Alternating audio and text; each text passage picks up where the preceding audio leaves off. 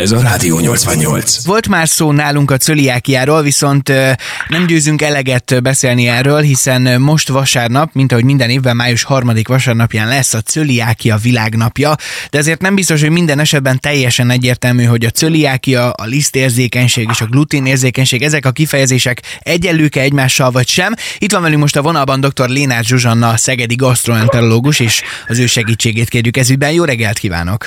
Jó reggelt kívánok! Mennyire egyértelműek ezek a kifejezések, vagy mi a különbség ezek között? A lisztérzékenység egy olyan betegségcsoport, ami három fő egymástól elkülöníthető betegséget foglal össze. Az első, a cöliákia, az egy autoimmun kondíció, tehát a szervezetnek az az állapota, amikor egy autoimmun folyamat váltja ki a liszt komponenseinek hatására a bélnyálkahártya pusztulását. A második féle az az allergiás típusú lisztérzékenység, amikor a búzaliszttel szemben, ugyanúgy, mint a pollennel, meg mindenféle egyéb allergénnel szemben, IgE típusú ellenanyagok keletkeznek, és allergiás tünetek jelennek meg liszt tartalmú ételek fogyasztását követően. Ez ugye nem okoz maradandó eltérést a nyálkahártyán, ez egy egészen más immunológiai folyamat útján zajló történet. És a harmadik az egy jelenleg egy nagy fekete doboz, azt mi úgy hívjuk, hogy NCGS, vagy nem cöliákiás glutén szenzitivitás, ami kb. 5-6 éve egy olasz munkacsoport által vált elfogadtatottá, és ennek az a lényege, hogy a liszt fogyasztásával a beteg állítja, hogy tünetei vannak. Mi a szokványos diagnosztikus utakon ezt nem tudjuk alátámasztani, tehát nincsen hozzá szövettani, nincsen hozzá labordiagnosztika, viszont a liszt megvonásától a beteg jobban van.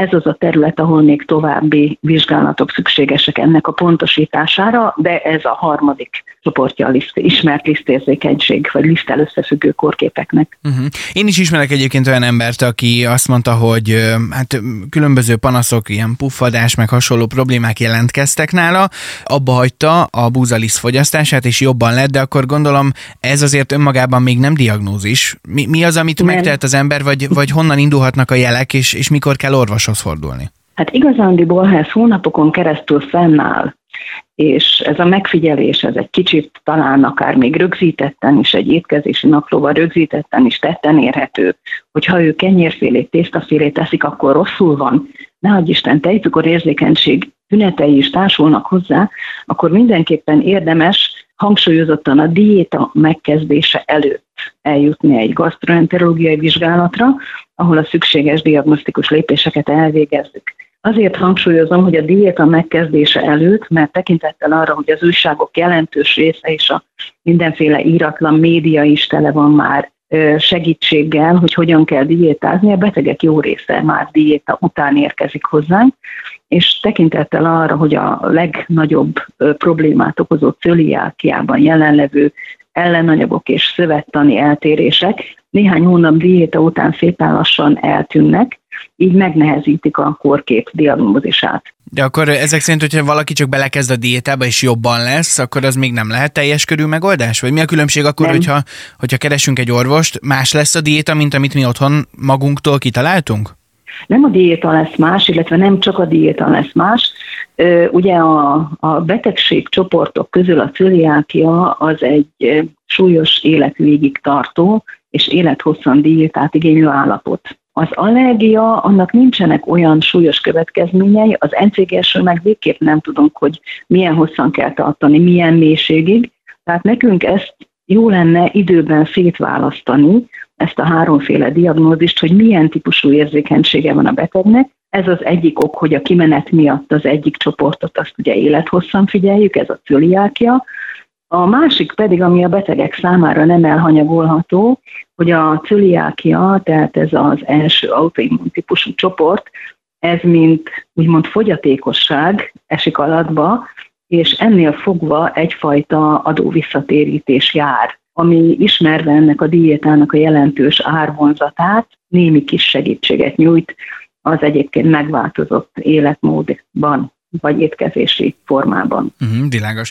Említette itt az előbb, hogy érdemes akár egy ilyen étkezési naplót vezetni még a vizsgálat előtt, hogy ezzel együtt tudjunk orvoshoz fordulni. Egy ilyen étkezési napló egyébként hogyan néz ki? Teljes részletességgel kell pontosan lejegyzetelnünk azt, hogy mit tettünk, miből mennyit, hány órakor, vagy, vagy csak azt kell feljegyzetelnünk, hogy mikor fogyasztottunk búzalisztet? Én azt hiszem, ilyet embertől nem lehet kérni, hogy teljes részletességgel. Igen, nehezen Én azt szoktam igen. kérni, hogy amikor panasza van a betegnek, tehát mondjuk ma úgy érzem, hogy rettentően rosszul vagyok, akkor leülök, és az előző 24 órát naplózom. Uh-huh. Tehát engem az érdekel, hogy mi lehet a kiváltó, és egyébként panaszmentes napokon ez nem nagyon érdekel, hogy mit evett, és akkor nyilván ezeket a kiválasztott napokat fogjuk utána megnézni, hogy van-e belőle valami sokkal gyakrabban előforduló ágens, például tészta, például tej, például tojás, bármi. Igen. Világos. Lehet-e bármilyen mód, hogy, hogy mindezt megelőzzük, vagy ez akár már gyerekkortól is kialakulhat? Ez a betegségcsoport, a cöliákia az egy genetikusan determinált történet, tehát a betegekben vannak olyan előre beírt, ugye a HLA rendszerünkben elő, előre beírt olyan kódok, amelyek alapján azok megléte esetén a betegség külső tényezők hatására kifejlődhet. A másik kettőre ez nem igaz. Uh-huh. Tehát az NCGS és az, a, az allergia az nem így működik. Éppen ezért, hogyha a betegnek megvan ez a genetikai predispozíciója, akkor életkora folyamán bármikor kifejlődhet a betegség. Két gyakori csúcs van, az egyik a kisgyermekkor, a másik pedig 40 év fölött szokott kezdődni, vagy felmerülni, mint diagnózis. A irodalmi adatok azt mondják, hogy a kisgyermekkori gluténérzékenységnek talán egy kicsit, ha nem is megelőzője, de segítsége, hogyha nem kezdik el korán a lisztes táplálást, olyan 4 és 7 hónap közé teszik azt a kort, amikor szigorúan véve lehetőség szerint anyateljes táplálás mellett kell a betegnek bevezetni kis adagonként a lisztet, hogy megelőzzük ezt a korai expozíciót. Ennek ellenére nyilván a genetikusan predisponált betegekben megjelenhet a betegség. Felnőtt korban azt mondják, hogy valami külső tényező kell, valamilyen adenovírus vagy rotavírus fertőzés, vagy esetleg a hepatitis C vírus fertőzést is felvetik, mint kofaktort, ahogy megvan egy genetikai alap, és akkor jön hozzá egy vírusfertőzés valamikor, ugyanúgy, mint ugye az egyes típusú cukorbetegségben, és aztán megjelennek a betegség tünetei. Úgyhogy igazándiból megelőzni a szónak abban az értelmében, mint például egy másik fajta fertőzést, ezt nem lehet. Világos, hogyha már azt érzékeljük, hogy, hogy van valamiféle probléma, és nekem is van ismerősöm, aki azt mondta, hogy érzi, hogy, hogy van valami baj, hogy, hogy érdemes lenne ezt kivizsgálni, de nyilván ott van benne a, az óriási félsz, hogy mi fog történni az orvosnál, hogyan néz ki egy ilyen vizsgálat, mire kell számítani egy ilyen helyzetben. Ketté kell választani az életkort, hogy mikor kezdjük el vizsgálni. Gyermekkorban a gyermekkori ajánlás azt mondja, hogy a genetikai háttérvizsgálata mellett ellenanyagvizsgálat elégséges, ugye autoimmun betegségről beszélünk, ilyenkor talán csak annyit mondanék egyértelműen, hogy a betegségre jellemző ellenanyagok termelődnek, amit vérből ki lehet mutatni. Tehát a gyermekkori esetekben nem kötelező az a fajta félelmetes vizsgálat, ugye, ami a gyomorfükrözés, vékonyből biopszia. Felnőtt korban szintén így kezdünk, tehát vérvételi, vérvétel történik, tekintettel arra, hogy ez vékonybél nyálkahártyát károsító betegség, felszívódási zavarra utaló tüneteket keresünk, vagy jeleket keresünk.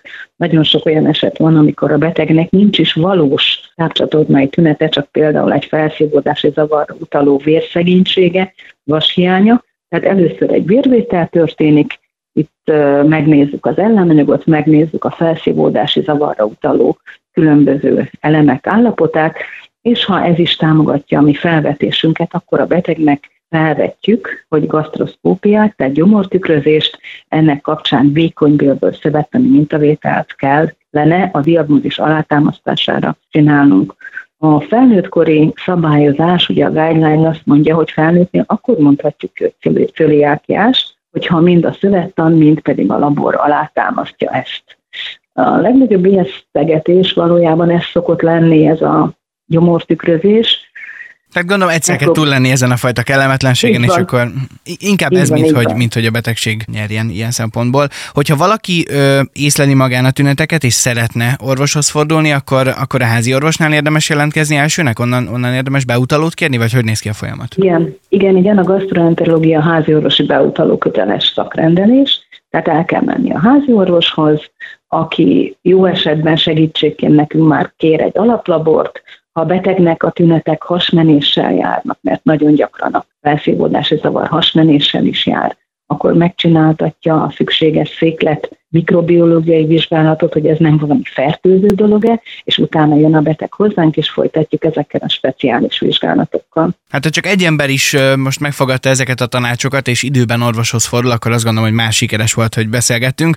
Dr. Lénás Zsuzsanna Szegedi gasztroenterológust hallottuk, nagyon szépen köszönjük a segítséget, és hát ami még fontosabb, hogy ugye vasárnap lesz a cöliákia világnapja, és hogy ezt a legutóbb is elmondtuk, Szegeden is van a Szegedi Cöli Lisztérzékenyek Egyesülete, és hát őket is érdemes keresni olyan szempontból, hogy a különböző kis praktikákat, meg, meg, meg hasznos tanácsokat begyűjtse az ember.